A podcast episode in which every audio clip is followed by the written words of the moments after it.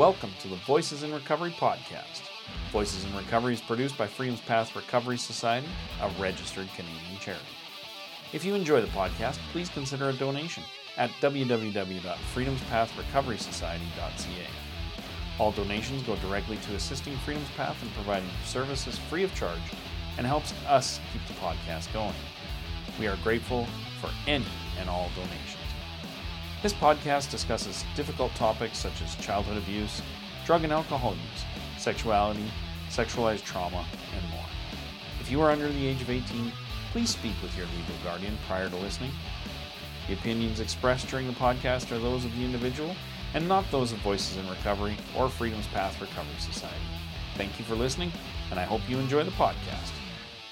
This podcast is being recorded on the traditional land of the Blackfoot Confederacy. This consists of the Kainai, Piikani, Siksika, and the Blackfeet in the U.S. We acknowledge the Stoney Nakoda, which consists of the Bearspaw, Morley, and Chiniki.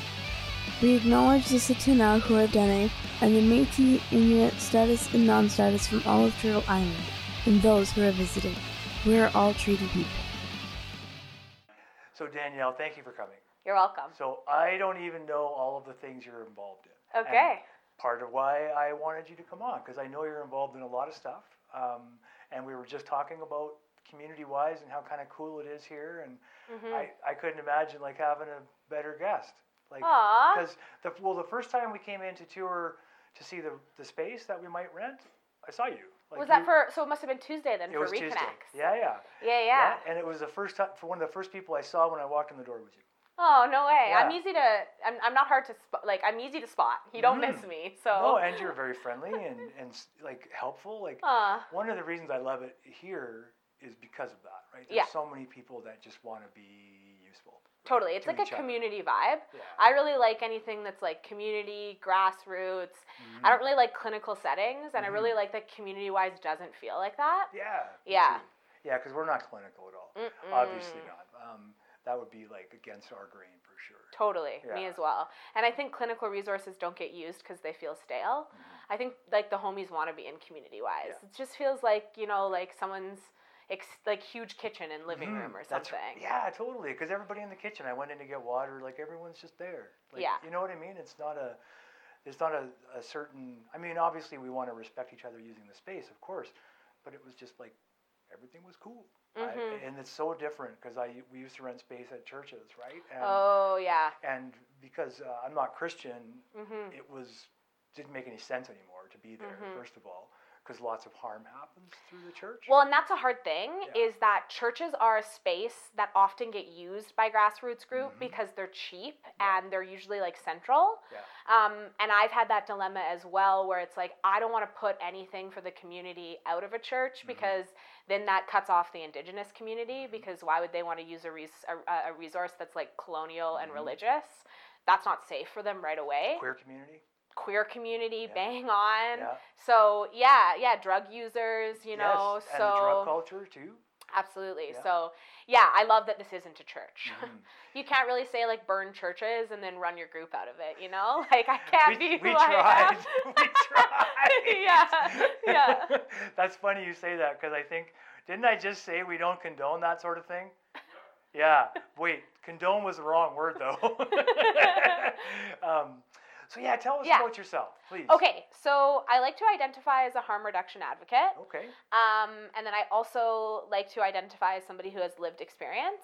So Mhm. I'm really open and honest about the fact that I have a personality disorder. I have borderline personality disorder. I speak about it openly, and I think it's important to. Um, I'm also a person who uses drugs, who has used drugs. I have a deep history with drug use. Um, and yeah, now I do a lot of harm reduction advocacy. So for me, and I, I am really open about this, working on the front lines every single day for me very quickly became unsafe for my own mental health. Mhm. Um, I have poor boundaries sometimes in that area, and I was finding it really hard to shut off. And um, I wanted to stay in the harm reduction world and continue to work in harm reduction, but in a way that was grounded because I was finding that I was almost in this like hyper manic state when I Mm. was working daily outreach, I think, because I was constantly being triggered in situations and then sort of almost running on that adrenaline. Mhm. And I think when you like step back and like talk to yourself about your own like inner mo- like motives, I was realizing like it, it just wasn't safe for me to do it every day like that. Um, and to also work in an organization. So I think that nonprofits, especially right now, are experiencing a really interesting time where the workers can't do the kind of work that they want and still get funding. So I think there's a lot of really cool social workers out there and doctors and people who would love to be giving safe supply, uh, working at inhalation spaces, working at overdose prevention sites. But those things don't happen in Alberta and they're not legal in Alberta. And so the kind of work that they can do is very much bound by who they get their funding from. Yeah. So I was working for a program and it was heavily paired up with police. That never feels safe for me. That never feels good for me. I started getting into more like advocacy and um, like speaking and stuff like that. And I couldn't say anything. I couldn't be outright critical of the government. I couldn't call the drug crisis genocide. I couldn't say that police weren't a good resource. And so I ended up sort of leaving my outreach job and moving my outreach into a volunteer basis on my terms. So I'm lucky because my employer is really cool and really supportive and also works in harm reduction. Oh, nice. So I've got a side gig that pays my bills that I work hard I work hard on, mm-hmm. but it allows me to have a lot of free time to do advocacy work and mm-hmm. volunteer work. So right now I volunteer at the Reconnects program with Aware every Tuesday. Um, my employer has a sort of another coalition called Each and Every, mm-hmm. Which um, basically calls on the business world to support the entire community to step up and get naloxone trained, carry naloxone, be a safe, protective space. So we funnel work through that, and um, we do a lot of um, sort of grassroots outreach style. Um, so I, I do some sort of warming tents all over Okay. um, where we're just like on a grassroots level, throwing up a tent, providing basic wound care, providing harm reduction supplies. We try to run those once a week. Um, and then I work with 4B, um, which is a harm reduction group out in Edmonton. Yeah. A lot of my work right now is with them. Um, there's a project called the Curbside Philosophy. So 4B is an organization where um, Angie Staines, what she's a nurse, and her son Brandon was houseless and um, on opioids. And she was looking for him and, and, and working with him, and so she created 4B for Brandon. And Oh. uh, yeah, it's super, super cool and it's super Yeah. rad, and she works her ass off, and they're doing grassroots, street level um, outreach for the community. And Brandon's actually doing really well. He was actually able to get on a methadone program. Um, he's housed. Right. He's crushing it. And now he's come up with the curbside philosophy, which is basically bringing um, the unhoused voice to everybody uh, in a way that's not exploitative. Yeah. So I think we're starting to see more of these like video style projects because that's where we've gone as a culture. Yeah. And I think that they are great. I also think they can be expre- incredibly exploitative. Mm-hmm. So we're not really interested in any like shots of people in suffering poisonings, Yeah. shots of people using drugs, you know, your typical like needle in a gutter thing. Mm-hmm. More, we're interviewing people who just want to talk about their experience using resources Mm-hmm. and what they think can be done to create political change. Um, so it's a really cool way to give advocacy to the community. Yeah. So we've been working on that out in Edmonton. I've been going back and forth, and we've been doing that for a while. And then, yeah, I sit on a lot of um, different caucuses, and I talk about mental health, and I talk about using drugs. Um, I find that those are where my skills are, is Okay. sort of with advocacy and with like public speaking. So I've tried to focus my work on that while still staying grounded and doing outreach because I think it's so important to do outreach. But I think we can also be honest about our own limitations within the community without being shamed, you know? I think it's essential to be honest. I, and Yeah. I wish there was less shame involved when people Mhm. do come forward and say, no, it's too much. Right? hmm And, and I think that does speak to our culture, our work culture in general. Totally. Right? That we're just not, maybe some people just aren't willing to be like, you know what, like it's totally okay. There's a whole Mhm. reason why we have EAP programs, right? Mhm. And, and almost every large organization has something like that for mental Totally. health. But then, of course, people are afraid to use it. Yeah. Well, identifying as someone with a mental illness, mm-hmm. um, yeah, for a long time, you know, I remember when I got diagnosed with a personality disorder, the first thing my mom said, and my mom's a social worker, mm-hmm. so she's liberal, she's cool. But the first thing she said is, like, make sure you don't tell anybody. And mm-hmm.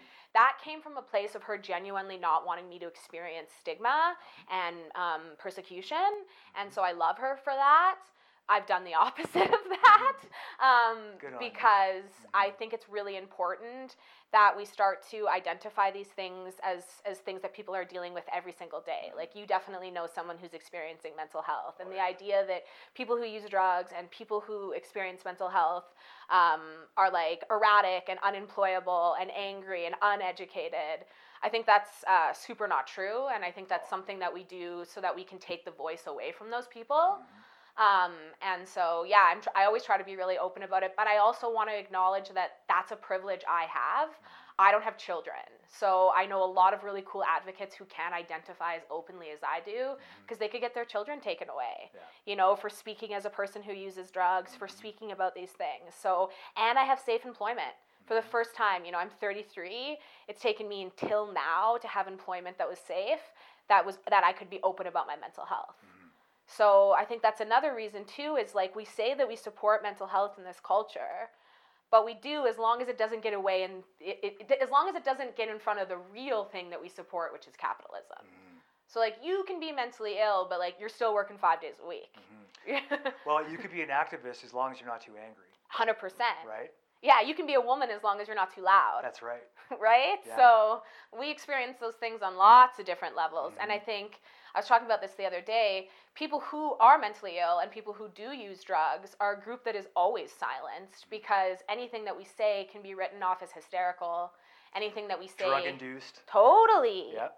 totally. Yeah. So I remember, and sorry, I don't want to. no, jump in, jump in. I just remember when I first, I must have been like four or five years sober. I don't drink alcohol anymore. All right. Um, but I have no opinion on anything like that. Like Mm-hmm. literally, part of the reason why I found that people are one of the problems I find with the sober culture is the unwillingness to be open to harm reduction, right?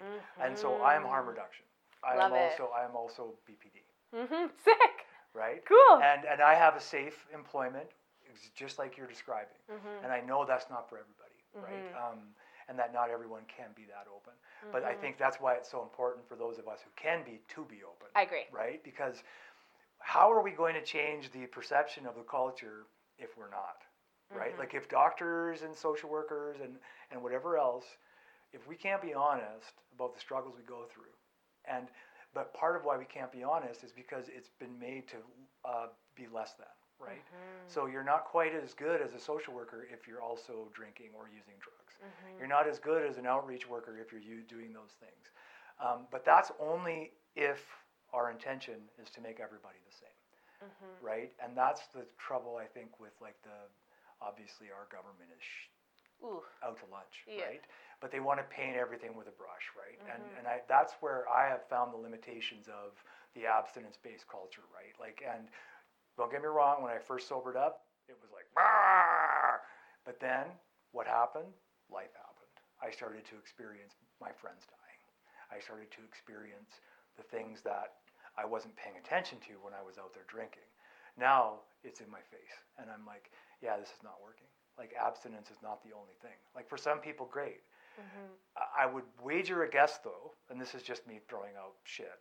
Um, but I would wager a guess though that like abstinence is probably only great for people who are 100% abstinent and miserable. Like I'm Yeah, just and also probably white and rich. potentially all of those things are true, right? And, know? and in a in a very firm bubble of privilege, right? Which is where I come from, a firm bubble of privilege.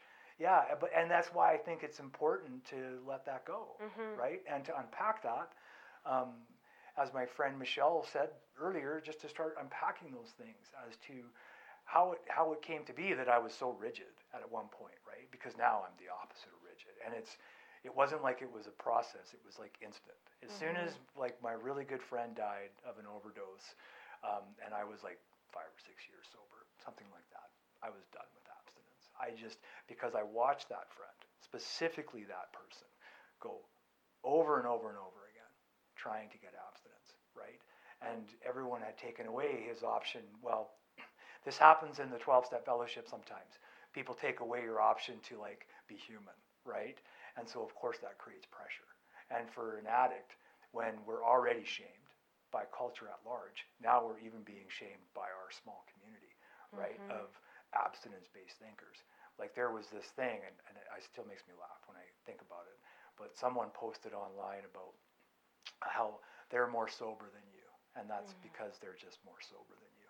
And, and they were so like, it was so arrogant, right? To think that we should be able to tell other people how they should live, right? It's one of those things that I think we just take for granted when we're in our bubble of privilege, right? Mhm. We just, Yeah, I'm, Yeah. I'm so glad you brought this up, and I really had hoped that this is what we were going to talk about. So, like, Mhm. funny universe moment for me. I think maybe this is probably why the person who recommended me did, because, Mm. yeah, I am so against abstinence based programming. Mhm. I say all of the time that I believe that that would have killed me sooner than Mm-hmm. actually toxic drug supply. Mhm. And so I and, and and you know I come from a 12 step background. I was in the rooms of AA and NA when I Mhm. was like 15.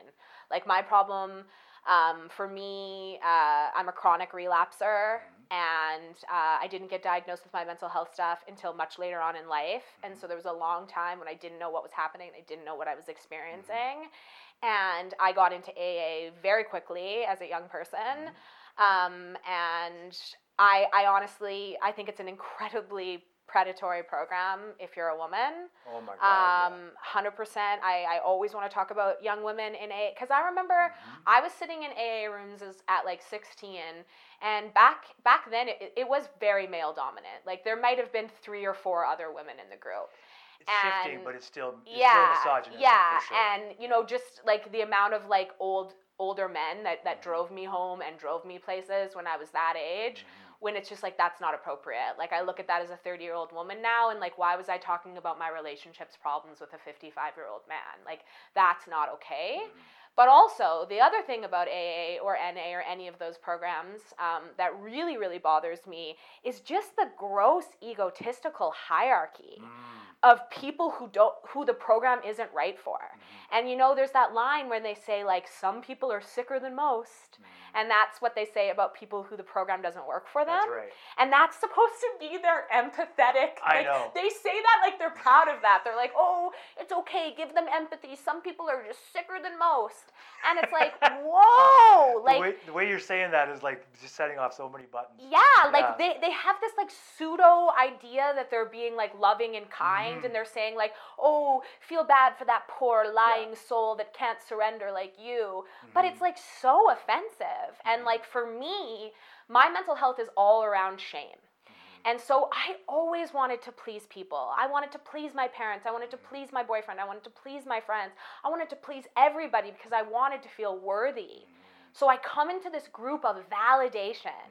Where all these people are saying like you can be our star and we will be there for you. You just have to do what we say. Just conform. totally. Mhm. And then when I couldn't do what they said, holy shit, I hated myself. Every time, like the for me, like the counting days and stuff, like woo, like I would relapse and I would be like, wow, 303 days is gone. I will never get it back. I'm a waste. I should just end my life. And so I believe that that shame spiral Mhm. would have caused me to commit suicide before my extreme drug use would have taken me Mhm. because what happened was 15 years of hidden use. You know, the amount of times that I've overdosed in my apartment alone. Mhm. You know, at the end of, of some of my use, I was having um, seizures, so withdrawal related seizures, alone in my apartment because I couldn't tell anybody in my life that I had relapsed. Yeah. Because I felt so devastated Mhm. and I was still going to the rooms. Mhm. So I would like pull myself together and go to the rooms and then go home and use alone in shame, hating myself. And I just will never, like, I look back at that experience now and I'm so sad for that young girl. Like, she was trying so hard and she was doing her best and it just Mhm. wasn't the right thing for her Mhm. you know like i had a mental health and and constantly people would always say to me like you're just not surrendering to your higher power Oh my God. but i really just had complex ptsd man i needed to go to a psychiatrist Yeah, but see, that's a that's another limitation. we don't talk about that another limitation of the rooms, right? Is the the negative slant that lots of folks in the rooms Have give. on therapy yeah, any kind of outside help, right? totally And and one of the things that's interesting about that to me is in the literature it talks about needing outside help, but when it comes to translation into people, no. Like Mhm. it, which is so baffling to me. When I Mhm. first came in, when I first sobered up and went to my first few meetings, I noticed right away that there was this like limitation in the rooms, right? Like a super limitation. So for me, it wasn't that complicated, but that's because I was privileged. I was able Mm-hmm. to like sit there, not drink, and be like, okay, I can kind of see what's happening. But of course, I wasn't a 15 year old girl, right? Mhm. I'm not a girl. So Mhm. I'm sitting in this room in my bubble of privilege, recognizing how, like, oh, all I have to do is not drink and everything will be fine and then things will get better. But what really happened was I started to see the limitations of not the, um, the literature aspect of things. There's so many, li- so many limitations with that. Like, I Mhm. don't know- also bill and bob were on acid when they wrote the big book well, yeah, why don't we ever talk about you that Can't, you can't talk to AA people about that. Woo! Like, right? sorry to blow your mind if you don't know that one, but like when they were making those home invasion style interventions, which Mm-hmm. I look at a lot differently now, when they were just going into people's houses and taking them, Mm-hmm. um, they were high on acid, man, the whole time. Well, and now they're talking. Our government's talking about doing the same thing, Whoa. being able to take people, right? Yeah, we got to talk about that. For sure. Like, it, Like, to me, it's all it's all interconnected because this philosophy of abstinence only, or you're going to be shamed. Like, you can't do harm reduction because that's like you're still using. You're enabling. You're enabling. This is enabling behavior. Not everything that's helpful to people is enabling. Mhm. First of all, and when we- Also, love and support are human needs as well. Yeah. And I can love you and support you and still uphold my own boundaries. that's the trick, like right there. I can still that's Mhm. the thing is like what we don't want to talk about as a society is a boundary is not you have to stop doing this or I won't talk to you. A boundary is hey, I can't be around this and this. Yep. It's not safe for me. So Mhm. when these things come up, I have to leave. Yeah. And it's your responsibility to, to implement it. And it Mhm. also doesn't mean that love is taken away No. Or or support or an open door you know Mm-hmm. you know how many friends when i would i couldn't call because i know they would say the aa thing of like i can't talk to you until you get well again so that meant a lot of suffering Mm-hmm. Oh my alone god, the way you said that, like, literally reminds me of something I just heard from someone. mm-hmm. Almost identical. Mm-hmm. Yeah. And we don't really like, yeah, like even even the idea of, of AA. I remember my therapist told me this. So everyone talks about AA because they go and they have these shares, and it's supposed to be a cathartic experience, right? Well, catharsis doesn't actually exist scientifically. Mm-hmm. It's never been proven to actually be true. This idea that we talk about something heavy and then we feel better. What we do know to be true is that when we do that, for some people who have CPTSD, they're binding themselves to their trauma and mm-hmm. constantly getting re-triggered. So every time they're talking about this horrific thing, mm-hmm. it's not making them feel better, it's actually bringing them back to that mm-hmm. place and keeping them in that hyper state of trauma. And I think that's the other piece that like I've seen AA shares that should be with a therapist and a therapist only. Oh god. Yeah. It's not safe for women to be talking about their sexual assaults or men. I don't want to only just focus on women, but that's not safe and that's not safe for everybody else too. You know, for us to be I- I've also seen shares where people are clearly in a religious psychosis and they're being validated for it. Yeah. People are going like absolutely. Mhm. And you're like, "No, this sounds like maybe you need to talk to a psychiatrist." And that's with no Mhm. judgment. I've experienced psychosis. Yeah. But I worry about the unregulation of the rooms. Mhm. Anyone can say anything and there's no follow up. Oh, and they do. There's no fo- not only is there no follow up, but there's no consequence, totally. right? And in some cases, as you're pointing out, the consequences are dire for people Absolutely. because they're they're more of like that that subtle consequence of shame, right? It's Mhm. that subtle everyday getting reinforced that what you're doing is wrong or what Mhm. you're doing is right, and you Mhm. get that validation. Like I, I made it. I thought it was a pretty funny joke about Jesus in a meeting, and like nobody laughed. And I'm like. I bet you Jesus had a sense of humor. Yeah. Fuck. Well, and they Right? have no senses of humor. And Yeah. here's the other thing too, man. If you have to go to your program for the rest of your life for it to be successful, that sounds like a bad program. Well, like programs are supposed to have ends. And that's the only the, that's what the only thing that you can say about it is that you don't have to pay and you can just keep going forever. Yeah, but uh, Right. you know uh, that might check off in your box that Yeah. that's what you're doing. Yeah. You know, you know how many people are in the rooms that are also engaging in like very risky sexual behavior as well. You Yeah. Mm-hmm. know, on both sides of the coin, because once people stop drinking, if they don't take a look at the other things with Mm-hmm. a therapist, not Joe from down the street, Oh my God, it's just Um, so crazy how people yeah. listen to people. Yeah. it, it is scary and i worry about you know any of these places where there can be positions of power so Yeah. police even social work but Mhm. even in aa you know whoever your sponsor is is giving you their unfiltered opinions and biases on everything Mm-hmm. but they're telling you that it's not an opinion they're telling you that it's fact and if you don't do it you're going to die Yeah. and that can be really overwhelming when you're searching for something to help like well, that and on top of that, if you misbehave while you're trying to be sober, then you have people shaming you for your behavior. Totally Because obviously you're just a sober horse thief, as they say, Mhm. right? And if you're a sober horse thief, oh man, we can't do nothing. You need to get well, right? Mhm. Well, that's assuming you're well, right? That person's well, and it's, Totally. it's like at a certain point, I stopped assuming that in the rooms, right? But Good. again, I had a bubble of privilege. I was able to just sit there. I had my dad, who was a really good friend. He was in recovery, and he was one of my best friends, and so I got to learn stuff that wasn't shared in those rooms, right? Mhm. About just being compassionate to each other and just like accepting everyone, like regardless. Mhm. And this is when it, but when it shifted was, I just, I had heard an old timer um, try to tell me that it was my responsibility if somebody else committed suicide, right? Yeah, like this is the kind of stuff that I'm talking about that makes Yeah. me want the entire thing shut down. I, I get it. I and totally it's do. controversial, you Yeah. know, and it's not a winning. Of, and, and I never want to be too blunt because I don't want people to think people in harm reduction don't believe in recovery. Because I Harm absolutely. reduction is recovery. Yeah, eh, but it's also that recovery looks different for everybody. Yeah. And it's also that the privilege of recovery as well. You know, Mhm. regular group therapy, regular, you know, Mhm. acupuncture, massage, all these things that happen after you come out of trauma, you know, that you need. Like our bodies are wiped. Mhm. All of those things come at a price tag. It also like even even the time to take off to go to treatment, you know.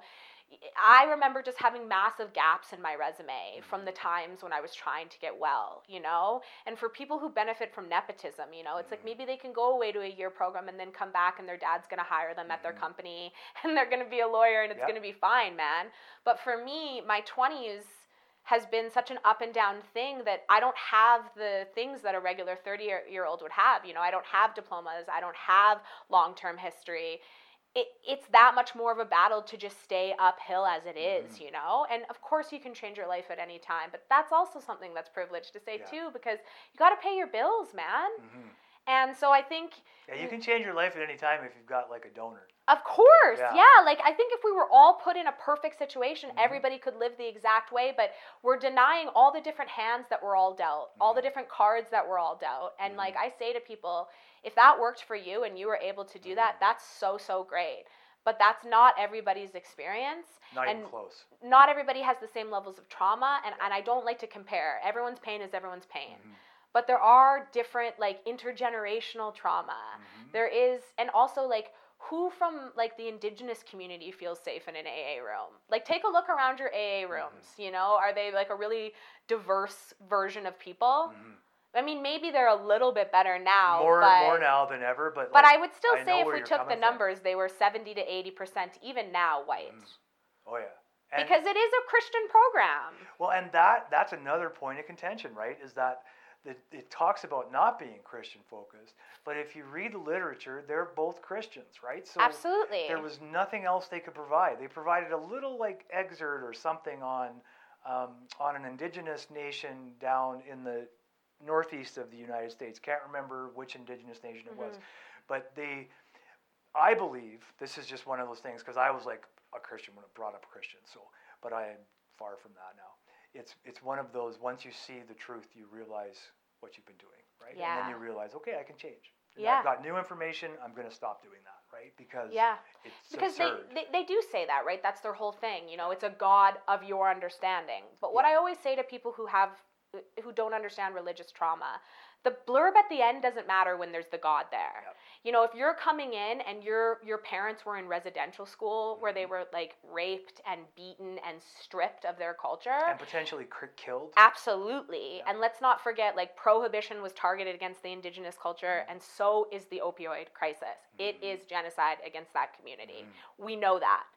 And you're coming into this program, the nice little of your understanding Mhm. doesn't matter when you see that trigger word of God. That's enough right there to shut down. And uh, so you should. And and if you if you're aware of like the Judeo-Christian beginnings of the program and of some of the the work that people rely on, so there's this little excerpt that comes out that's read at some meetings called On Awakening. Oh, yeah, yeah, I've heard this right? one. You remember this one? I do. So in that, it only mentions the Abrahamic religions. So Mhm. like, and I make a point every time I read it to read it with more than that because it's like, no, if you have an, an elder, an imam, Mhm. like there's all kinds of like, uh, what do they call? Um, you you have a medicine person, whatever it is Absolutely. that you get your fill from. That's where you should go.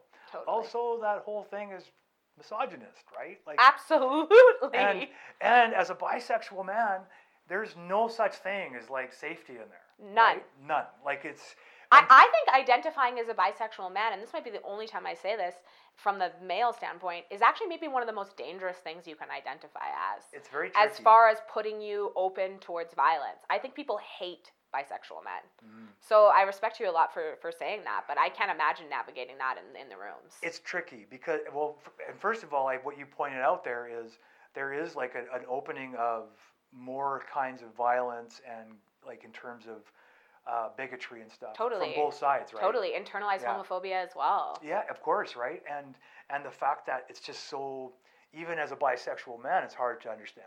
Of course. So if you're not familiar with that, you would have no idea. You would Mhm. think it's fucking crazy, right? Mhm, Like as mhm. we are called all the time, hmm that this is some sort of this is why it was so hard to be out, right? Mm-hmm. I haven't. I've only been openly in the room. I've been sober for 19 plus years, right? Wow. But only open for about a year and a half, Good for you. right? But that's it took me 18 years Yeah. almost just to get through trying to make ev- sure everyone was okay with me and then finally it was just like the levee broke Mhm. and it was but it doesn't mean there's still there aren't people in there that don't want it right Oh, yeah. and that's the pushback Yeah, and that's the thing I think is like the the people that don't want it and aren't accepting in the rooms are usually the loudest, and they're usually very open about their blatant disgust. You know, and I find you know we we give them this pass because often they're old timers, Mhm. and we have this idea of like oh haha like that tough love, and like tough love does not work. Mhm. Like it is demeaning, it is degrading, it centers you away from yourself, not Mhm. inside of yourself. Um, i i yeah, I, I, I'm really against any sort of tough love Mhm. mentality. Um, and I think that we give them that pass because they've they've been sober for 30 years, so I they don't give mu- a pass yeah, and it's Yeah. like okay, well, be a good person. Mhm. Like it's pretty fucking simple yeah, and, and and there isn't really that's what worries me is there's no one looking in or moderating those rooms. And I'm not I'm fuck censorship, obviously. You guys have Mhm. heard me talk for like this long. You know I don't agree with that. Mhm. But there is something to be said for the safety in a therapeutic environment, you know? You can't just be like openly triggering people and then people like if someone shares something is that is something that's repressed for you and now you're reliving this because of that share at a time that you're not ready to in a room with no support and then going home full of all of that. Mhm. That scares me for people from a mental health standpoint. Oh yeah, and and that's another thing, like the mental health aspect of this. When we talk about the those kinds of rooms, those Mhm. I'll just say twelve step fellowships because yeah, they're mostly yeah. similar, right? I, I don't want to pick one out over the other. I, I am not a fan of any. yeah, and, and and I'm I'm less of a fan every day, right? Um, and the more I study it, read the literature, the less of a fan, right? And Mhm. and a lot of it's just me coming to what I already Mhm. kind of thought, right? Mhm. like in terms of mental health this is a big one in the rooms um, is there is no mental health okay. You are an alcoholic Yeah, I've heard people addict. be told not to take their meds. I've Yeah. heard that come out of people's mouths. Yeah. I've heard people's sponsors say they're not sober because of that. Yep. I know that happens. yep it happens every day and, it, and sure. it's frustrating And you're right. Sometimes it is the old timers who everybody in the room looks up to. So when they say mm-hmm. this stuff, but that was the first thing, like the, the old timer that said I would be responsible for someone else taking their life. I, I believe I've also heard them talk about in the beginning not taking meds, and other old timers when I first came in talking about that. But as a social worker, I was like, hmm, that's so stupid. Mm-hmm. Who are these people that would say that, right? Mm-hmm. Like to actually think that you have the audacity as a as a person who is now sober from alcohol, but you have the audacity to say the doctors are wrong. Mm-hmm.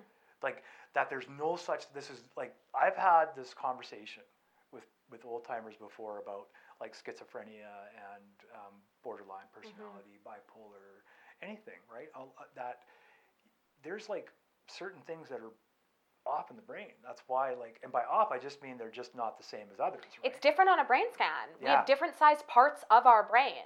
Yeah. You know, we have overactive and underactive parts. Like it's just a fact. Mm-hmm. yeah. And it's also compounded trauma as well, you know? Yeah. I, remember thinking so much of my behavior as a teenager was hysterical because that's how it was portrayed to me. Mm-hmm. And now, as a 30 year old woman, I look at that behavior and I'm like, okay, you are screaming and cutting yourself every day. That seems really a lot. Mm-hmm. But what was happening?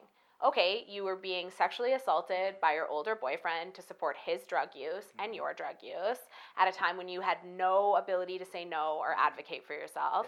And when you were talking about it, people were telling you that you were making it up for attention. Mm-hmm. So you got really loud and you hurt yourself so people would listen.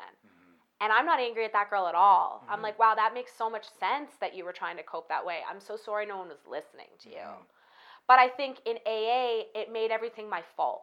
Yeah. Like even the the steps, you know, for me, writing out all of the things that people have done, and mm-hmm. then uh, your part in it. And like Yeah. I, I had a sponsor who, for me, a lot of the my experiences were sexual assault as a young person, mm-hmm. and so writing that out with just like another 18 year old girl, and her telling me like, okay, yeah, obviously this wasn't your fault, but like, what did you do wrong? And I would have to think and think and be like, well, I guess I should have let it go, and I kept carrying on about it, and I drank over it, and she'd be like, yeah, that's the lesson.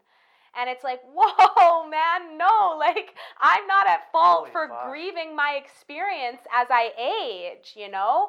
The, the, Yeah. the like how everything gets flipped back on the person in AA, I think is good for some people who maybe don't take accountability, Mm-hmm. but I'm somebody who feels bad about everything I do. I actually need to give myself grace and Mm-hmm. forgiveness and the allowance to experience things, you know? In AA, it's like, now you've done your eight and you're over those things. Your mm-hmm. amends have been made. Don't think about them again. But then for me, after I would do that, I would just feel really bad and really sick. And in some cases, when I'd reach out to do my amends with people, people who weren't safe, mm-hmm. it would open back up that unsafe mm-hmm. relationship. Like, how many men did I meet with to make amends that I should have been staying away from, you know? And to go and say, like, I played a role in this as well. That's beautiful and great, I guess. You do play a role in everything. But I also didn't need to be meeting with the abusers to say that, Yeah. you know? That's Yeah. not safe either. it's it's incredibly unsafe and I, Mhm. and I, I I agree there's just so much like when to listen to you talk about it it's just so obviously unsafe right Yeah. like it's such an unsafe thing to put someone who's been victimized by other people back in their presence it's Mhm. unsafe at any there's like risk to it right Mhm. there's like Because how many people made an amends and the person was like, fuck you, I'm never going to forgive you. And then they went out and used over that, which Yeah. would make sense, man. That's Mhm. heavy. it is heavy If you're going to do like like reparation therapy Mhm. with like a family member, you need a mediator Yeah. there.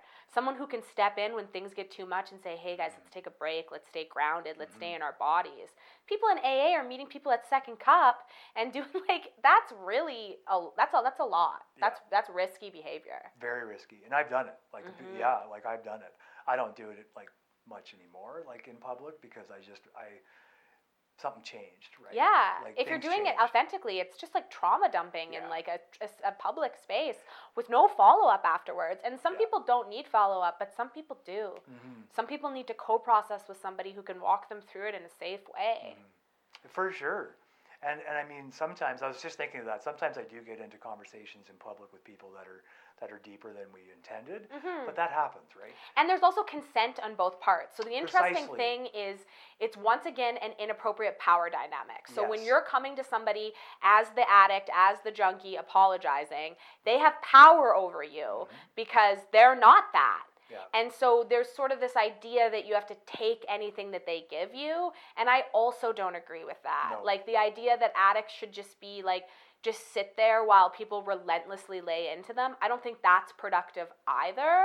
How is that Um, helpful? Yeah. yeah, and I think it like comes back to how we take away basic autonomy from people who use Mhm. drugs. They don't get to have boundaries. They don't get to say no, Mhm. or they're seen as like being defiant of the program. yeah, they're resistant. Yeah, they're resistant. They're just not Yeah. surrendering. Yeah. And it's like, no, maybe they're just somebody who advocates in a different way. Like I have to ask a lot of questions to understand something. Yeah. That always deemed me as disorderly from a Mhm. treatment center. Of course, and like I mean, that's where the treatment centers can like maneuver people in and out, right? Is that well, you're resistant. Yeah, and you You're- can do anything you want to somebody in treatment. Yeah. People have gotten tr- kicked out of treatment for smoking a cigarette in a place they shouldn't have smoked, Yeah. which I get. That sucks. They shouldn't have done that, but now they're houseless on the street with no mm-hmm. warning. Yeah. That doesn't sound safe. And so we're talking about treatment, and I, I really think we should circle back to forced treatment Okay, let's do it. because that's my number one thing right now, okay. the thing that I'm talking the most about. So um, it's called the Compassionate Intervention Act, which is a really cute name. They did a, they must have got a greeting card person to make that, um, but Yeah. nothing about force and coercion Mhm. is um, compassionate. So Nope. I refuse to call it that. I call it forced treatment or forced death. Mhm. Um, and that's going to happen in Alberta. Like Oh, yeah. it's Yeah. it, there's there's no point in in us trying to stop it. It's going to happen.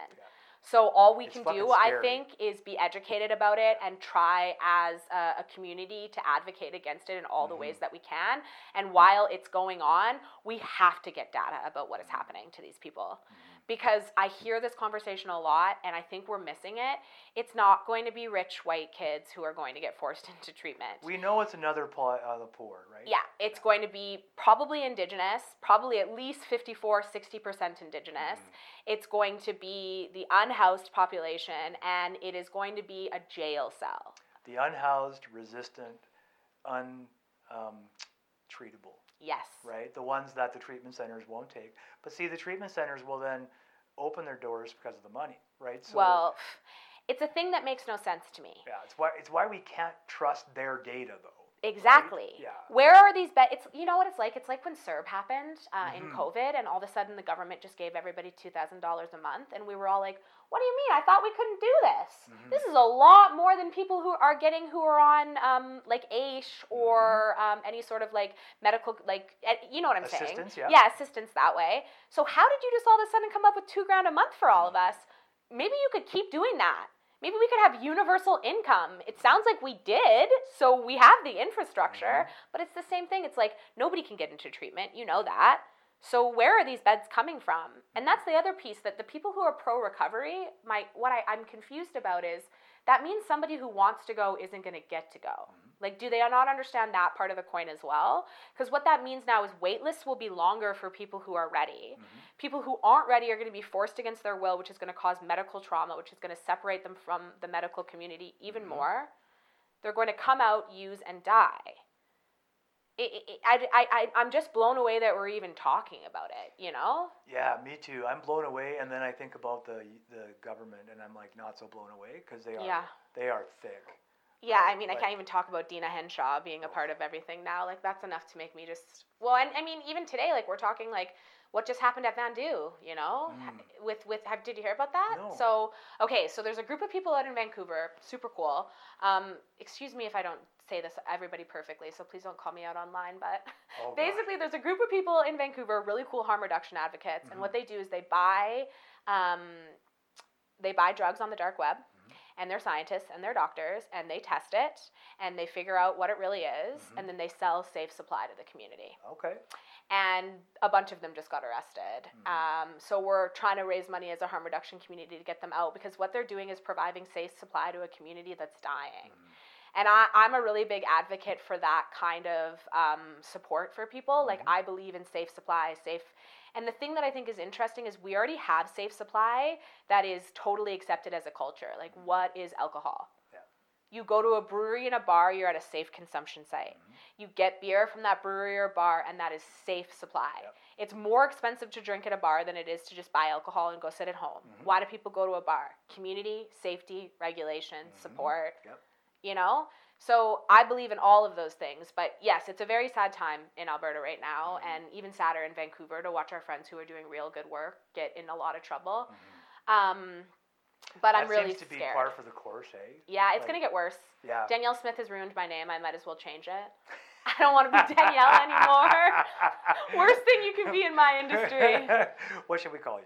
I don't know, not that. Anything She's but. really yeah. I've got to come up with something. But Yeah. yes, what I'm concerned about with forced treatment is that we have data already about forced treatment because we do it to youth. Mm-hmm. Yeah. And guess what? It is not successful No, unsuccessful from all of my at all. everything I've seen about it. Unsuccessful. Any of that forced anything Mhm. just results in people having trauma and disconnect from the medical play, the Mhm. medical professionals, which is what we talked about with AA. Mhm. So I also have experienced intervention style, um, Mm-hmm. uh, yeah, interventions that have separated me and isolated me from my family and separated and isolated me from medical professions. So, you know, the forced intervention style thought and Mhm. abstinence based programming together for me was like a death wish. Yeah. Um, it kept me alone for a really long time when I didn't need to be. It Mhm. kept me away. You know, my brother and I didn't speak for a very long time. And I am so sad about that. You know, Mhm. we've gotten close in the last couple of years. I think he's softened, and I think um, we've we've been able to meet in some common ground. Mhm. Um, but that is harm reduction. Yeah. That's what harm reduction is. Mhm. And and what does that do? It means that both my brother and I get to have each other in our lives Yes. You know, and we get to help each other and offer different perspective to one another. And now, today, if I was going through a crisis, I would phone him. Mhm. But for the last 15 years, there's nobody I would have phoned. Yeah. And the difference that having that safety net makes is huge. Oh, it's it's incredible. And we're separating people from that when we do forced treatment. Mhm. You know, I, I want to say, I, I, I know this is like, you guys talk about recovery on this podcast, so I want to talk to the family members right now Mhm. who might be seeing this Compassionate Intervention Act and thinking it's a good thing. First, I want to say I understand that. Mm. There have been times as an outreach worker where I have thought in my head, I wish I could pick this person up, Yep. lock them in that closet, and just keep them alive. Yep. So I get that. Yep. I've loved people who are have have struggled and I have wanted to do the same. Take it mm-hmm. all away, lock them in the house. I get it. I love you mm-hmm. for that. That's Mhm. so hard. But please talk to families who have done it. And ask them if it helped them long term. Long term. Because yes. maybe you will know where your child is for 30 days, Mhm. but then maybe you won't know where they are for 10 years. Mhm. Maybe there is a disconnect in your family for a decade afterwards. Or maybe they come out, they want you to be proud of them, Mhm. they make what they think is a mistake, and they die Mhm. because they've lost their tolerance and they're too afraid to tell anyone they're using again. They're not using safe consumption sites, they're not pairing in with healthcare professionals, and they're dead. So Mhm. you got 30 days, but now you will never see them again. Yeah. And it's crazy. Like, Mhm. and I, I was, uh, when I was well, 14, my older brother went into a treatment center in California for cocaine. He, he Mm. overdosed and almost died, right? So my parents freaked out, like parents do, which Mhm. Which I get. Totally, I got it. Like, Like the, the, older. I am, the more I forgive my mama. Of course, right? And, I- and I, I think we, we start thinking about it in different ways. We can see it differently, right? So we know that they were just trying to help. And but looking back on that, even my parents, they were both like, it was problematic. Like, because all I remember from it as a young kid, a teenager, um, is being condemned, right? Mhm. Being condemned, watching my brother be condemned. And I was just wouldn't, I didn't take it. I was like, that's fucking bullshit. Like, he looks sick. Like, he Mhm. looked really fucking sick. And they Mhm. had, they would, I remember this because we would come in and we'd all sit in these like auditorium, like the family, and we and they'd have all the all the f- kids who were clients up at the front, so we could all stare at them, and like it just seemed awful, Mhm. right? And then of course they would be shamed into telling stories. Like Mhm. my brother talks about, he's like they told me I had to tell people I used everything. Yeah, and like Right? that is that you Yeah. don't. We take the consent away from the individual, and that's why I want we need to be asking and regulating what's happening in these Mhm. treatment centers, you know? Mm-hmm. I got kicked out of a treatment center because I asked about my care. Mhm. That is my right to ask about my care, you know? And you can do anything you want like I said to this group of people and nobody will believe them or care. Mhm. So they have no voice, they have no agency, Mm-hmm. they have no advocacy. So we have to have it for them. Yeah. Like because we do know that people get abused and assaulted in Mm-hmm. treatment centers. Hundred percent. And I mean, we're talking in Canada, but God, when I think about what happens in the States where any guy with a little bit of money can open up one of those weird sober living houses, I have seen some, and I'm sure that happens in, in Canada as I'm well. does, so yeah. I, I've, I've talked to some people about it in Vancouver, but I think it even happens in some of the bigger treatment centers. I completely agree with you. And there's like, what is the success rate when they leave? So when they leave treatment, do they have a social worker? When they leave treatment, did they have su- safe, supportive housing? You know, like when I left treatment, I moved back in with my abusive husband.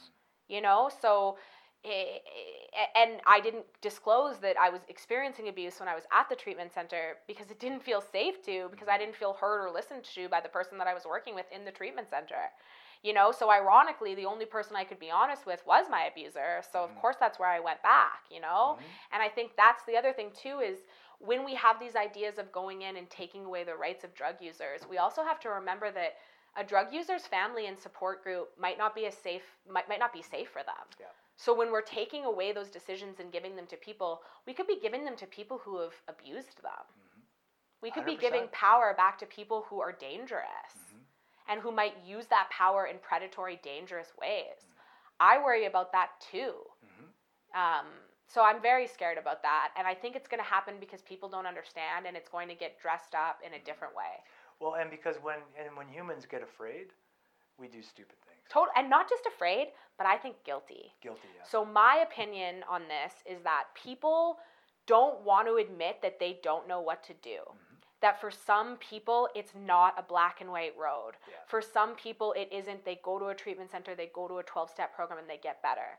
I think that's hard for us as a society to admit. also, that we look at getting better, meaning they're sober. Exactly. Getting better can be a lot of things. A lot of right? things. Because I know people who get better even if they use or Totally. drink or whatever. Like I, I, I stopped playing that game like a long time ago, but really when I saw a couple of my really good friends decide to leave the rooms, right, for their own reasons, for really good mm-hmm. reasons, right, and mm-hmm. they're living their life, they're mm-hmm. fine, like everything's fine. So all the things that we were told that if you leave you're gonna die, like. And don't get me wrong, they may eventually circle back around to do something that to And as you should with a program that you get to drop into and use when you Yeah. want. I went to yoga every single day for two years a couple years ago. I haven't been in months. I'm doing other shit right now. That's right. You know, I have other priorities right now. That's right. things shift, things change. Sometimes we're focusing on growing our professional life. Sometimes we're focusing on growing our relationships. Sometimes Mm-hmm. we're focusing on growing ourselves. Sometimes we're focusing on surviving. That's right. And you that's know, okay too. it ebbs and flows, Mm-hmm. man. Sometimes we also need to stop. You know, Yeah. for me, I was going to therapy every like I, when I got diagnosed, I I was I I found it really validating because for me, I could never figure out what was going on that was bigger, Mm-hmm. and so I always made it like a there's something wrong with me. Yeah. So for me, I actually found diagnosis was very educational. Me too. Um, and that's how I have felt up until the last year that I've started to reevaluate some things and think that maybe I don't love the maybe I think it would just be better if it was all trauma disorders like maybe I'm not I, I eh, but I don't have a formed opinion on that yet. Mm-hmm. But yeah for me I found it really exciting and so I dove in. Like I was doing mm-hmm. every kind of therapy that I could. And then even that became maladaptive there was a time when I wasn't living anymore. I mm-hmm. was just like observing myself in my house alone. Mm-hmm. And I was kind of agoraphobic and I wasn't interested in making new relationships mm-hmm. and uh, that wasn't a good time either. So sometimes you need to take a break from therapy as well and also just like be out there and, And not live. observe yourself. Yeah. Yeah. Because I've gained a lot of growth from that as mm-hmm. well, which really shocked me when I took a break in therapy and actually like allowed my, because for so long I didn't want to make any mistakes. Mm-hmm. So it was like, okay, I'm not going to get into a new relationship because relationships have been bad for me in the mm-hmm. past. I'm going to be good this time. But then I wasn't growing, you know? And then I, I got to try to have a relationship and I got to try to do a healthy thing. And I wasn't great in the beginning and I'm still not always great, but I'm getting more out of that than just not doing it at all. And I think that's the thing I worry about with AA too is it's like you can some people believe you can never go into a room with alcohol. So like miss your sister's wedding if you have to. Mm-hmm. And yeah, I mean maybe miss your sister's wedding if it's been a week. I don't know, maybe miss your sister's wedding if you just got fired and your dog died and you think no way can I handle it. I Yep. still respect those boundary lines. But sometimes there you should go. Well, and it should be your boundaries, Yeah. not someone else's boundaries, right? I love what's, that. What's real for you is not real for everybody else. Yeah. You know, but that, but I've noticed that in in the rooms, different rooms where, going back a bit, where they just assume they they presume that everyone starts their sobriety journey at the same point, Yeah. right? And you and I both know that's not true. Like that's just not true. Nobody starts anything at the same point. Like Mhm. we have, I don't know if you remember this during 2020, that commercial that kept coming out, it was showing how privilege really worked, where some Mm. people started 100 meters ahead of other people. Mhm. And it was so like poignant, right? About that, the whole thing is no, not everybody starts at the starting line, man. Some people Yeah. are 100 yards ahead already, Yeah. right? Totally. And some people have like motorized shoes on. Right, And some people have no some people are doing the race naked, That's right. barefooted. That's right. Some people have no legs Yep. and they're doing the race. That's right. And and that's some people well, can't see the finish line. They're blind, and you it's know? okay. It's like it's perfectly, it's human. Yeah. right? And I think uh, one of the things that religion in general does is to tries to take the human out of the human, right? Totally. And make us something that we're not. Yeah. And It's also a blanket for critical thought. yeah, You Yeah, it know, really it's like just throw the blanket of religion on it. Mhm. Just throw the idea that like instead of creating your own, you know, like Mhm. what kind of person do I want to be? Yeah. What do I think is good? I don't even like the word good anymore, but Mhm. like how do I want to show up? How do I want to make people feel, you know? I want people to feel validated and supported. hmm That's what's important to me. Yeah. And I have found that in harm reduction. hmm Harm reduction has allowed me to say, wow, that sounds like a really hard thing Mm-hmm. to experience. How would you like me to show up for you? yeah. What can I do for this? Let me wait, wait. That's some pretty forward shit. Yeah, let's ask the addict Yeah. what they want. What can I do for you? I know. As opposed to you should probably get ready to do for me. Yes. I just spoke to a bunch of the NDP MLAs yesterday. We were doing a harm reduction presentation for them, Mhm. me and some doctors, and I was saying that's why it's so important to talk to people who use drugs when you're Mhm. coming up with solutions because in 15 years of navigating the healthcare system, I never had a medical professional say to me, How could I support you? Mhm. That never happened. Yeah, and I'm sure you never went into a 12-step fellowship and had someone go, "How can I help you?" Be on your knees. yeah, Be so lucky that you're here. yeah, And I think we've confused humility and gr- like those people are also allowed to be having a rough go, man. It's their first week. Like I remember my first week in some rooms like I'm like coming off a heroin. I'm like mm-hmm. sweating. I'm like puking. I'm like shitting my pants. yeah. And like they want you to go in there and be like, "Thank you so much for letting me be mm-hmm. here. I what know. can I do? Shall I wash your cars?" Yeah, And I get it, but like maybe in the beginning you're not humble. Maybe in the beginning you're angry and triggered and scared and focusing on yourself. well, and maybe the folks that are trying to tell you how to be humble aren't exactly humble either. Why do they want like what are you bootlicker? Why do you want to have the boot on the neck so bad? Yeah, Why do you need someone below you to Mhm. feel like your sobriety is valid? yeah. I'm so happy for anybody who chooses recovery. That's great. I'm also happy for my friends who don't. Mhm. And I don't want my friends who are recreational drug users to die anymore No. because they're not testing their drugs because they're afraid. Mhm. You know how many so- punk social workers I know that are bumping lines on the weekend that aren't testing them? You know, even in this own like world of ours, people are working in harm reduction and not using harm reduction. Mhm. And what does that tell you about stigma? Yeah. You It's know, deep. I wouldn't go to the safe consumption site in a million years. I would be so worried that somebody from this community would see me Mhm. and know where I was, and I, I just would never go. Yeah. And I work in harm reduction. I advocate for SCS's every single day. Yeah, Sorry, those are safe consumption sites in case anyone doesn't for know. Thank But you. yeah, like eh, I'm noticing this. You know, I Mhm. I know people who are not testing drugs who are working in harm reduction, and it's just like the stigma goes so deep. Well, and it's that Judeo-Christian stigma that like basically fills our legal system, our recovery system, Mhm. our religious system. Like it's that punitive Mhm. approach, right? It's like if you don't comply, we can't help you.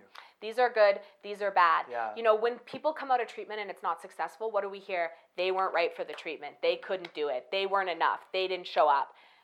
Or maybe the program wasn't fitted for them. Yeah, Maybe the maybe it program failed. It's true because programs fail. Yeah. They don't and that's okay. everybody. We don't have to say shut you down, but we can say let's ask them why it failed and did- Mhm. like what about a focus group? You know, Mhm. I'm so confused with all these capitalists who don't want to ask drug users what we need. How are you going to give us a product if you don't have a focus group? It's it's all window dressing. Like, you want to have an SCS, ask us how we would like it run, and then Mhm. people will use it. You know, I work in, in marketing, and it's like, if we're going to put out a product, I'm going to ask our audience what they like. Mhm. I'm not just going to say, like, here's something, buy, like, it's not appropriate for what they need. Mhm. We have one safe consumption site in, in, in Calgary, and they can't inhale, Mhm. but everyone's inhaling. Like, when I do outreach, nobody is taking rigs. People are Mhm. taking bubbles and pipes. And that's not to demonize rig users. I, I, Mhm. I was a I was an IV drug user, but I just have, have noticed a huge shift in Mhm. inhalation. People are choosing to inhale. Most of the poisonings that I'm encountering on a street level are inhalation. Mhm. And it's because we are completely abandoning that community. Yeah. It's also telling you how to use. You know, what if you're someone who is injecting and smoking? Mhm. You're going to stay in your house to do it that way because you can't use the way that you want to use. And this is because we don't value the people who live who with lived experience voice. We don't Yeah. ask them what we need. We put resources out that fail, and they were always going to fail because they don't meet the needs of the community. Yeah, they're not directed, right? Yeah. They're not for us. No, it's like a paintbrush. Like it's like. And uh, how many recreational drug users feel like they can use this SCS? How many of these kids on the weekend who are going to do cocaine for sure tonight are going to go and get their cocaine tested at Chumir? Mhm. I don't think any of them are going to do that. Mhm. So those people should be concerned too. You know, I don't want to miss that. When we talk about the drug crisis, we always talk about the um, vulnerable community, and that's great. I don't want us to stop. Let's No, talk about course, them. Yeah. But we have entered a new world with the toxic drug supply. There is no more casual drug use, I would argue. You know, I have known people in the last year that have died who are recreational drug users who, you know, use get a bag every 6 months Mhm. and have died from a hot bag. Yeah. You know, and those are people that sh- we sh- like the supply is so toxic. Mhm. Please, if you're using drugs, test your drugs. Mhm. No shame.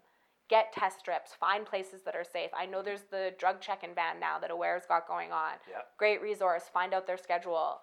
Um, They can- anyone. They can come to community wise on Tuesdays, right? Yeah, you can come to community wise. Um, I know there's we're, we're, we're working on getting maybe like a, a warming Mhm. um, sort of thing set up once a week at night here. Like we're working on stuff. We want to Yeah. support the community, but Mhm. we should be because the supply is so toxic. It should be mandated that people can have easy access to testing their drugs and easy access to safe supply. Mhm. Like I say, bring heroin back. You know, Mhm. I say bring it back and bring it back in a safe way that can be Mhm. distributed by a medical professional. Mhm. Because I'm so grateful that I'm not using IV drugs in this current situation Mhm. because it's just such a different game. Yeah. The supply has gotten so dangerous. The fentanyl is being laced with benzos. It's being laced with tranquilizer. Mhm. Like it's just not the same thing as it was. It's getting worse. And the numbers we have don't reflect the current situation because we don't label drug deaths as drug deaths sometimes until after a year. Same with alcohol deaths. Yeah. Well, God, and we would never talk about alcohol deaths. How many kids are going to get alcohol poisoning down the block on 17th Ave? You know, I see that as well. We pick and choose what's okay. Yeah. Like the other industry that I work in is the craft beer market. Mhm. You know, and we talk about like safe communities and we talk about drug users, but I went to a conference last week and I said, "How many people are drug users?" Nobody raises their hand. And then it's like, "Okay, but you're all drinking a beer at 11 o'clock, so put your hand up." Yeah. That's a drug Mhm. and we've just picked in, like wine mum culture is like it's acceptable. I'm watching like TV at like four o'clock, and there's a joke about how Yeah. the the mum is an alcoholic, and it's hilarious. Yeah.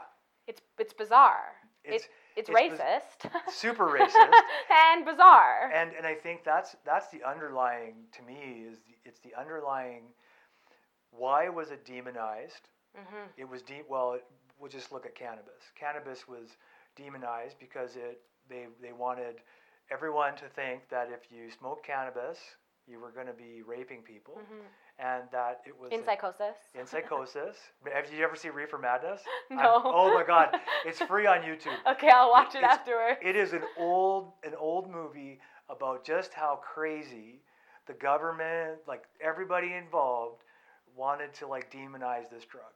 And oh, of course, that's great. we know now that it was because um, it was coming from Mexico predominantly, and so they were trying to make it a racial thing, right? Mhm. And of course, that's what the U.S. did. Mhm. Everything was everything was well. If you do that, like, whoa, you're going to be hanging out, you're going to be robbing people, Mm-hmm. and And I remember, I don't know if you've ever seen Fear and Loathing in Las Vegas. Yes, of course. Right. The one of the funniest parts is, is the the L. Ron Bumquist who does the talk for the cops about the drugs. Oh yeah, yeah, yeah. This right? is great. It's so great. good, right? Yeah. It's like you'd be looking for a rape victim, like within ten minutes of smoking this stuff, right? And Yeah. it's like, dude, that is so crazy, Totally. like insane. Totally, and it denies who like it, also denies who the real problem is for those issues, Right. is typically white men. You know what I mean? Like Well, predominantly. rapists. Yeah. like it's it's a- yeah. So it, it is very interesting, but it's the same thing where it's like you know people always say like oh weed is the gateway drug, Yeah. and I also I always say no sexual assault was my gateway drug. You know trauma was my gateway Yeah. drug. You know being preyed on as a young woman was my gateway drug. That's it wasn't exactly because I smoked weed. Yeah. It was because It was the pills I was taking in my rich parents' friend, kid, kid, my, Mhm. the friends of my parents, in their medicine cabinets. Yeah. It was those drugs that got me to a different place. Mhm. It was those opiates. That's where my stuff started. It started in Mhm. a medicine cabinet of your mom at your mom's house. Yeah. Because nobody in my world was talking about it. Mhm. So yeah, I think there's a lot of there's a lot of that and picking and choosing and Yeah. what's okay and picking and choosing who can use drugs and who can't. Like Yeah. I always say I'd love to see the numbers on the UCP. How many of them use coke on the weekends? Mhm. How many of those politicians have a bigger problem than anybody? There's absolutely no universe where they tell us the truth. Of course. Of course they Right? can. And you know, I, I talk a lot lately. I've been talking to the NDP a lot because they're an easy sell, right? They Mhm. want to hate the UCP. But I don't really believe they'll do better. Yeah. You know, I look at what's happening in Vancouver and I think they're just doing like the same thing as they're doing here, but they're just being a little quieter about it. It's window dressing. It's a little bit more polite, you Yeah. know? But I don't really think anybody is standing up and supporting drug users. Mm-hmm. I don't see it anywhere. It's it's like the the dying. It's like the last um, hill for some people. hmm We're dying on this hill, and Mhm. I've heard them talk about it. Like when when we talk when they made it decriminalized, right, in Mhm. Vancouver for Mhm. a period of time. hmm Um, and of course, the right, even just a little bit right of center, are like, no, it's just it's enabling. It's like, look, I, I understand that we're dealing with this enabling term that comes from way back when Mhm. books were written without any sort of backup of science, right? When these, Well, we have experts. We don't listen to them. Yeah. That's what blows my mind and is so honestly disappointing these days in harm reduction is we have data, Mm-hmm. we have scientific evidence. Like uh, this isn't an opinion. Like we Mm-hmm. have this data and we don't listen to it and we do the opposite of it. Mm-hmm. And like nothing I'm saying is radical. That's what was so shocking for me when I started doing this work. Mm-hmm. Yeah. I'd always been deemed as a super radical person. People were always like, "Oh, Danielle has super radical beliefs." And then I started actually doing the work and I was like, "Nope, everything I believed in was 100% true. The Yeah. police are corrupt and they're killing people and they're Mhm. not just killing people, but they're treating people like shit." Mhm. You know, as a drug user, don't phone the police. Yeah. Like I want to advocate for that in the community. Phone a harm Mhm. reduction service. Mhm. Phone Hope Team. You know, please don't phone the police. Mhm. Like they should be your last resource Yeah. because I've seen the police ticket people who are passed out. Yeah. I've seen them leave tickets on their passed out body and not check in and not do Narcan. Mhm. Like it's especially in in Alberta. I, I, I've and and you know people say to me, "Oh, Danielle, they're burnt out. They're burnt out. Have have compassion." And I do have compassion, but if you're so burnt out in your job that you're being violent and aggressive with a with a community of people, quit. Yeah. Go on a medical leave. Yeah. Deal with your shit. Mhm. But if you're kicking people over to do rescue breathes on them, kicking them in the ribs, spitting in their face, throwing out their home, I, I was the other day. Uh, there's a girl that I'm close with in the community, and her mom died. She overdosed next to her. They were using together in a little encampment down by the river. The mom died, so they called the medics. The medics come, the police come. Them they determine that the mom can't be saved, and then immediately after they throw out all of her stuff in front of her daughter. So they just roll up the tent, roll up. So now this girl has watched her mom die, lost her mom, had her home thrown out, and then had all of her mom's belongings thrown out Because she was a drug user. Because she was a drug user. Oh yeah. And do you think if this girl got up and started screaming and yelling, do you think that would make sense? I think so. If I just watched my mom die and then someone threw my house out, I would be losing my mind. I'd probably hit them. Yep. So that behavior makes complete sense to me. Mhm. Of course, and then do you think she's ever going to want to utilize the police if she needs them? No. Well, and then what the law enforcement does is they turn around, and if you're if you're non-compliant, then they add tickets to you. Yeah, and what does charges. non-compliant mean? It just means you're not doing what they want. Exactly. Yeah. And you know, we were talking. I was at the um, I was at a conference a couple weeks ago, and we were talking about how one way we as like outreach workers, social workers, can show up for people is by bearing witness. So we can be an advocate by bearing witness, and I love that. Yeah. But I've also seen that not work at all. Mhm. So like that was a big thing that I had when I started doing this kind of work was I would do things like film the police when they were engaging with Mhm. my community because I felt like that was what was needed to advocate for the person. Yep, Um, and it's also totally my legal right. of course. But when I did those things, what happened? I started getting complaints from police. I started getting tr- in trouble at Mm-hmm. Work. You know, I became a target of those police Mm-hmm. officers. You know, I mean, I, I remember the bike cops downtown. They would pull their sunglasses off and wink as me at, at me as they rode by, just antagonizing Mm-hmm. me. You know, because I had been vocal about not agreeing with their treatment. Mhm. So, and then also a point that a friend brought up to me is that might not help the houseless person either, Mm-hmm. because now you brought the cop up, and now he might be more of an asshole Yeah. because you've challenged him. he he might be harder on your client.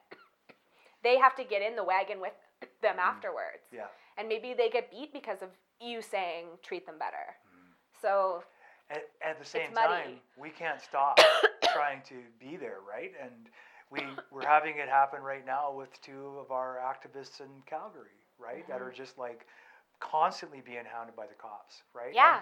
And, and you can see it like um, from from my perspective, I can see it plain as day. This is just like a hate slander thing that they're doing, right? they hate addicts. Oh, God. They well, think that they're useless. They think that they're they hate them. they hate any the, the idea is is the system hates any opposition so much that it will in full force send out its armada to Mhm. get everyone back in compliance right and like it it burns my arse now in hindsight i used to be a special constable like a long time ago Really? and Wow, I- things were going so well. I know, right? kidding. I I I quit for these Good for you. reasons, Good right? for you. But I quit for these reasons. It was very obvious to me there was nothing good happening there, like for Mhm. me and for the people that I was working with.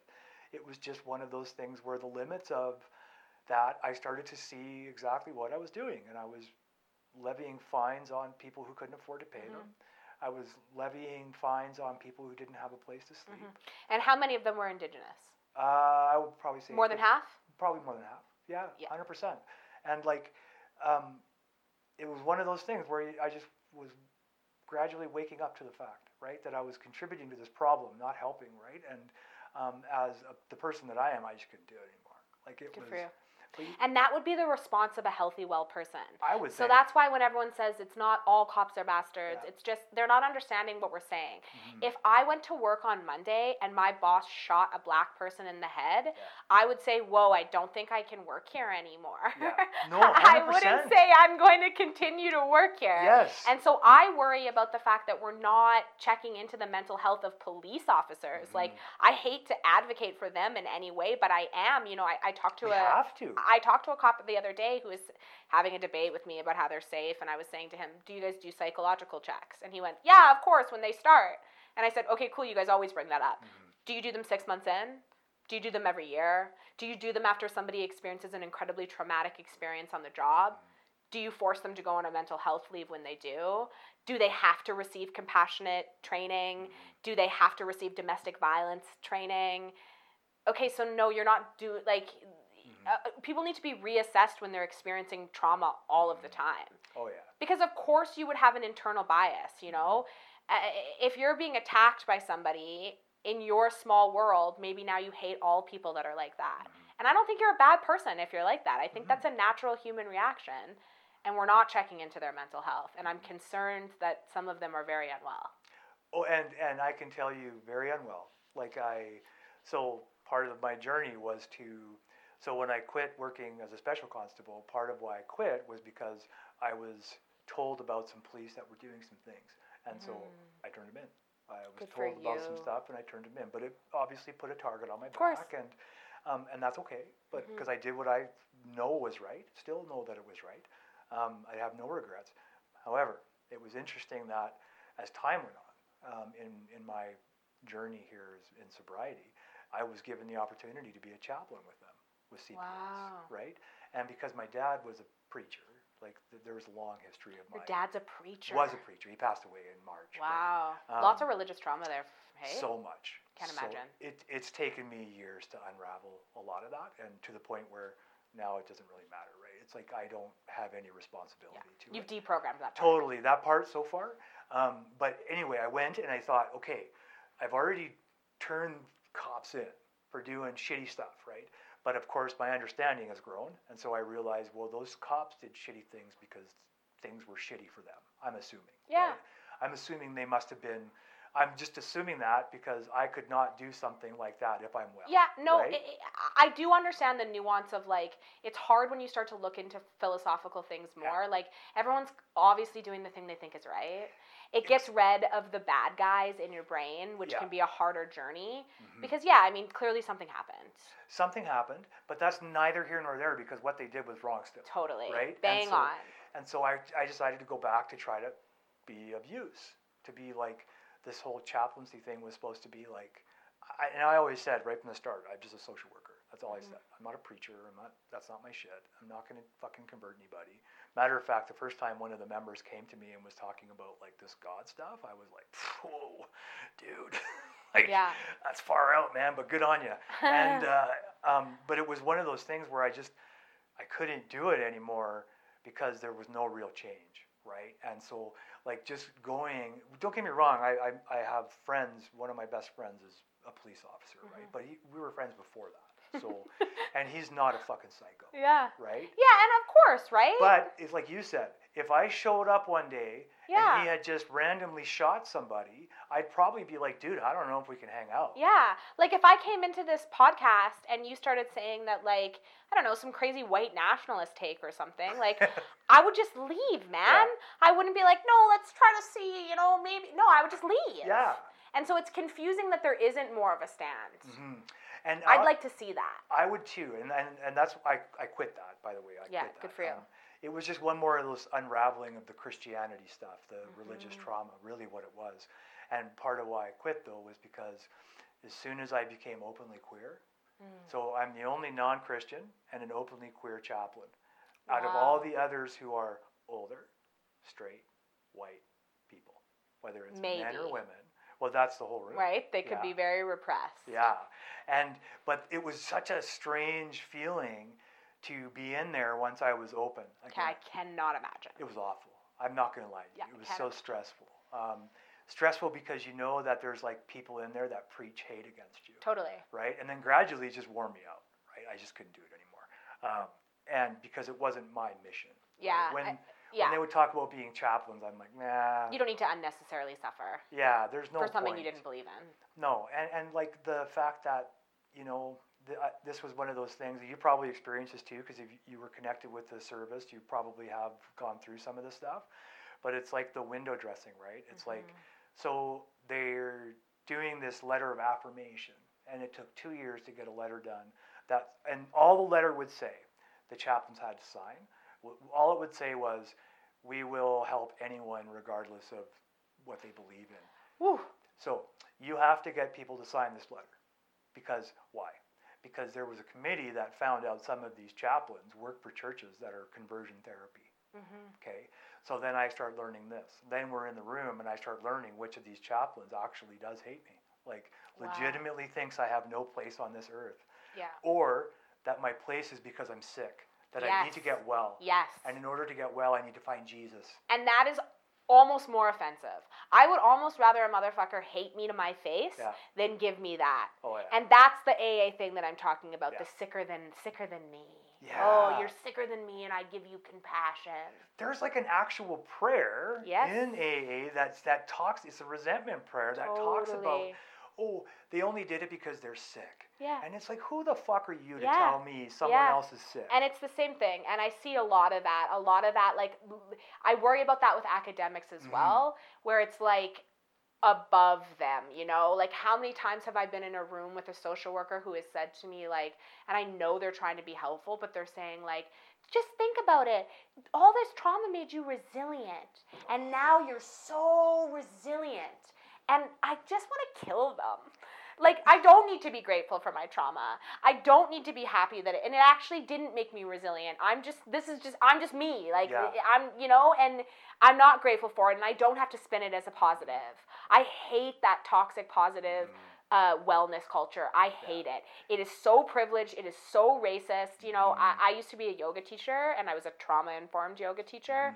And I put a lot of time and effort into that and I had to walk away from the wellness world because it's it, it, it, it, is so privileged and it is creating the idea that anybody can get well if they just like manifest and be positive. And mm-hmm. it you shouldn't be positive about everything that happens to you. Anger's a teacher. Yeah. fear's a teacher. Feel those too. However, to not feel anger and fear is very Christian, very christian. Right? Because if you have faith, if you have the proper amount of faith, you don't feel those yeah things. because god has it. Yeah.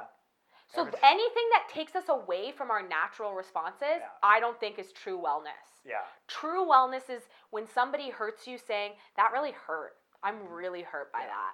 What And do I need to do to be safe? That's right. And having the, the wellness comes in when you're able to articulate, totally. right? Yeah. That's all the wellness That's is. it. It's not that you're not feeling sad. Nope. It's that you're saying to your partner, hey, you know that thing you just said to me in the kitchen five minutes ago? It Mhm. actually really hurt my feelings. Yeah. And now I'm thinking about it and I am, I'm kind of mad at you.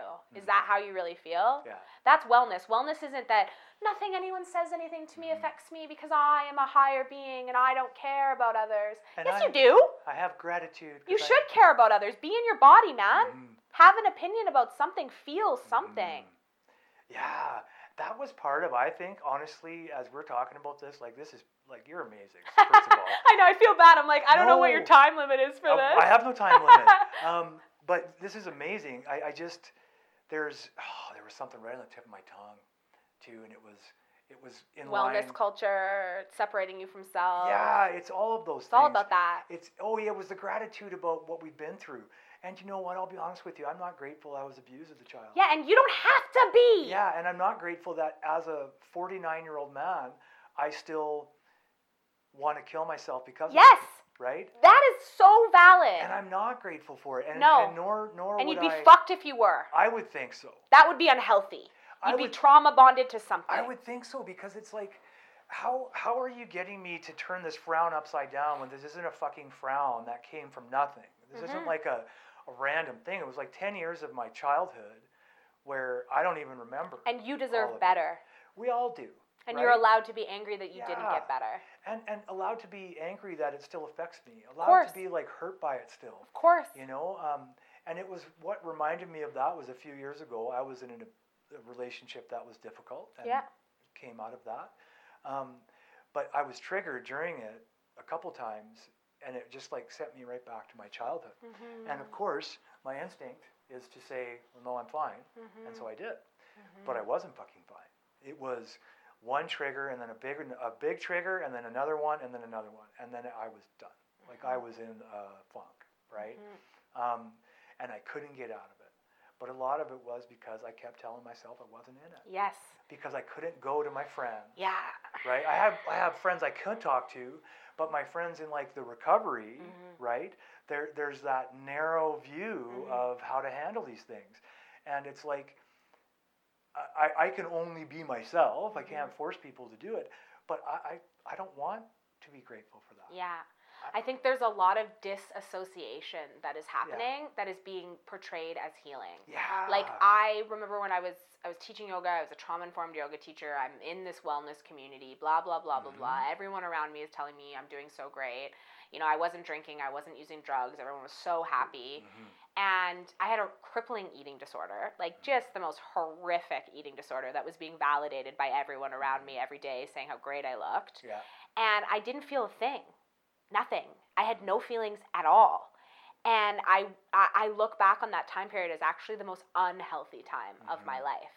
The time that I was being praised for being this like health and wellness guru, and I was so disconnected from my own self, and I I see that so much like you know in these extreme modalities of health and wellness, like hot yoga, where it's like push yourself to your extreme, like actually i don't want to. I want to do movement that feels like safe and loving to mm. my body. I don't want to i don't want to move from a place of like restriction and punishment you mm. know? And I, I was teaching these yoga classes to these people and i'm like they hate themselves right now. Mm. They are doing this from like I could feel the energy in the room and it was just like pure self-hatred. Mm-hmm.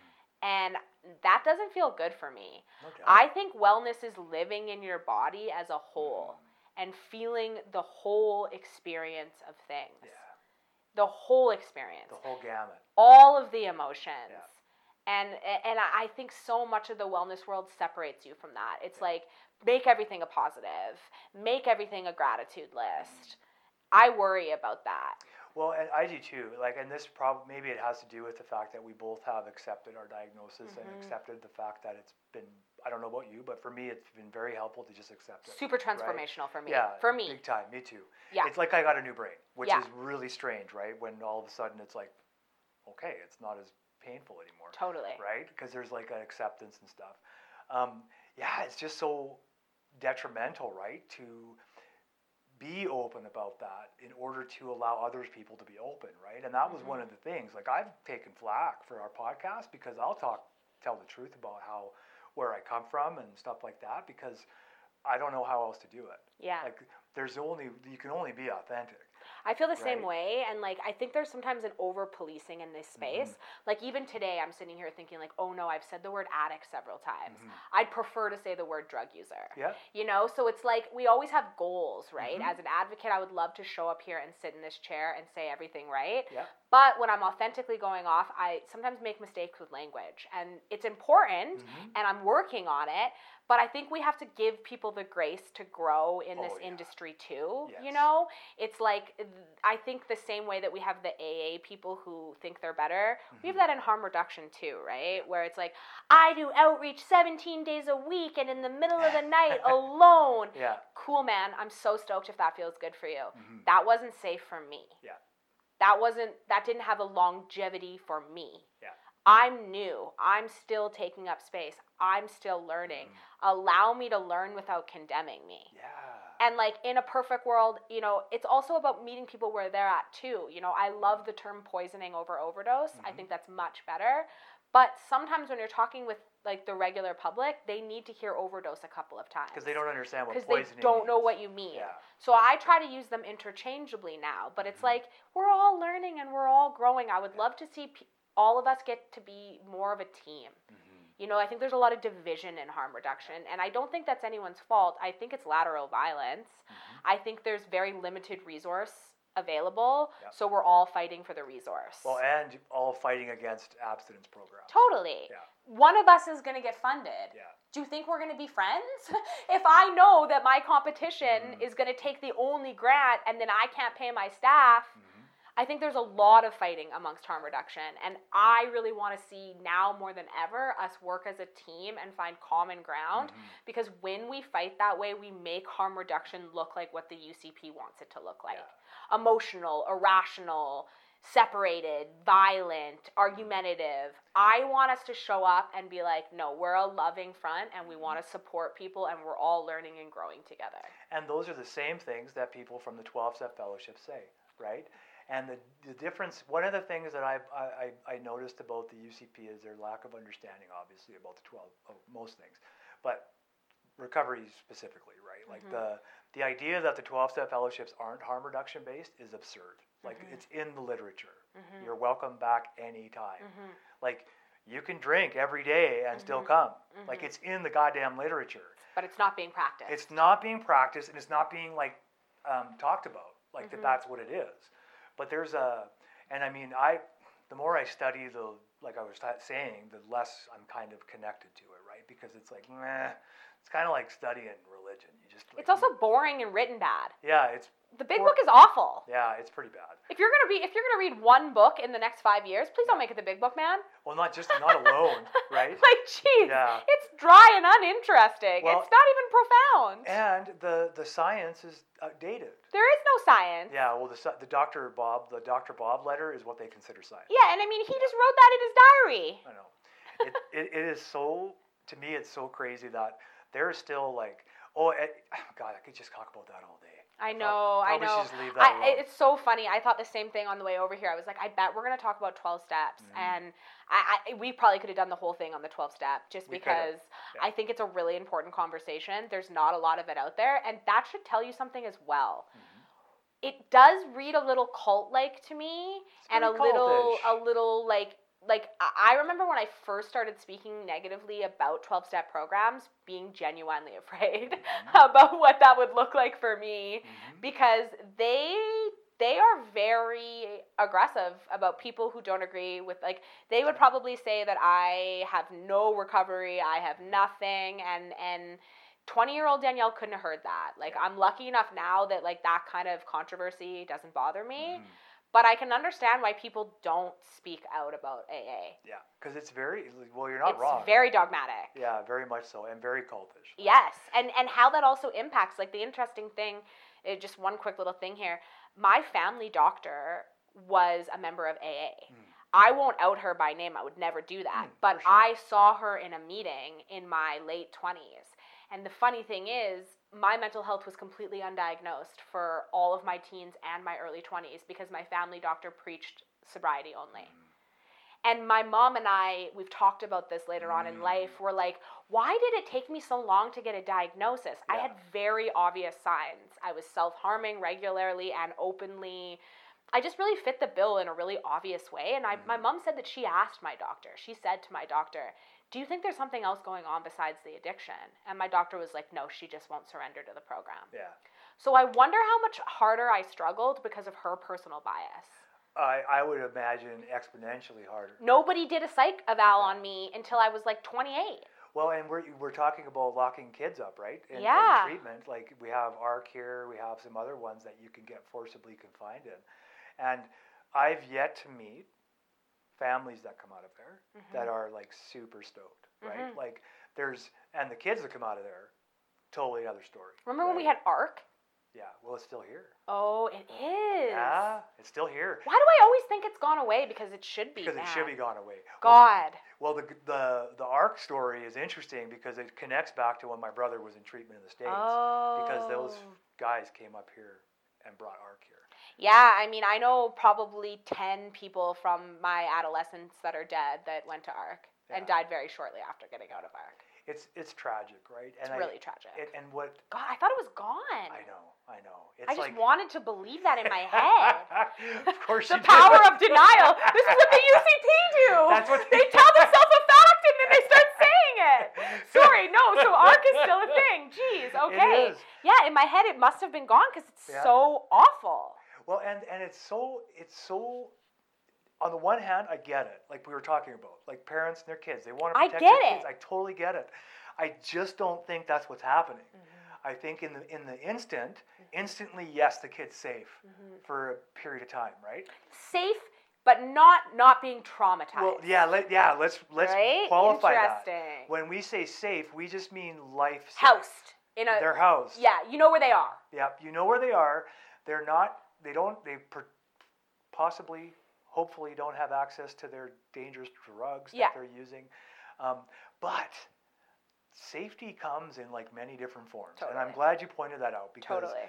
I don't believe it's emotionally safe for anyone. I agree. Yeah, and I've been there a few times. I've I spoken agree. there. I've I've done funerals there for kids, um, and I don't believe that it's safe for everybody. Well, first of all, what's the success rates? Can we know? Can we look at the data? yeah, I don't know. Exactly. Why Yeah. not? Yeah, it's it'd be interesting. But Any I, program that's proud of themselves is talking about it. Why do we never hear data? well, and and when you do hear data, it's all like prescribed data for grants, right? So Mhm. you and I both know how that works. You can say anything you want for a grant, That's right. and people are. And people do, right? And, yeah. And fair enough, I guess. yeah. I mean, it works sometimes in my favor when people are doing really radical, cool things under Yeah. the guise of other things. But yeah, I think sometimes people are doing nothing. hmm I used to work for a program called The Class, which is where they just put all of the mentally ill kids together into like one room and Mm-hmm. they just are there. Um, I used to do yoga for that program, and it's all over the city in different schools. Okay. And it's basically an unregulated program, so each teacher can run it how she wants. So some teachers are doing really cool things with these kids. Yep. Some teachers are having them sit on their iPads the entire day and teaching them nothing. So it's just like once again about lack of regulation for Yeah. vulnerable people. Who's looking into what's happening? Who's looking into what's being provided? Mhm. Who's looking into if the resources are working? Yeah, and that's a good question, right? Like, and also, who who are what's the training like for the people being employed by these centers? And the follow up mental health care. yeah, and like not only for um, for the clients but for the staff. Yeah. right? Because one of the things I do a lot of is counsel with like frontline workers. Totally. So a lot of my clients are frontline workers that they don't feel they can talk. No, my homies are hurting. Yeah. Like I, I remember when I experienced my first poisoning, which is super different when you're sober. I've experienced a lot of overdoses when I was using, Mm-hmm. Yeah. but it's a different relationship when you're like on the job and you're not using that that Mm-hmm. day.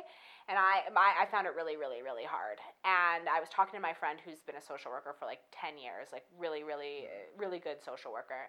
And I said to him, I said, "Man, how do you deal with it? And he just said, I drink. He just looked at me, just pointed his day, and said, I just get fucked up Yeah.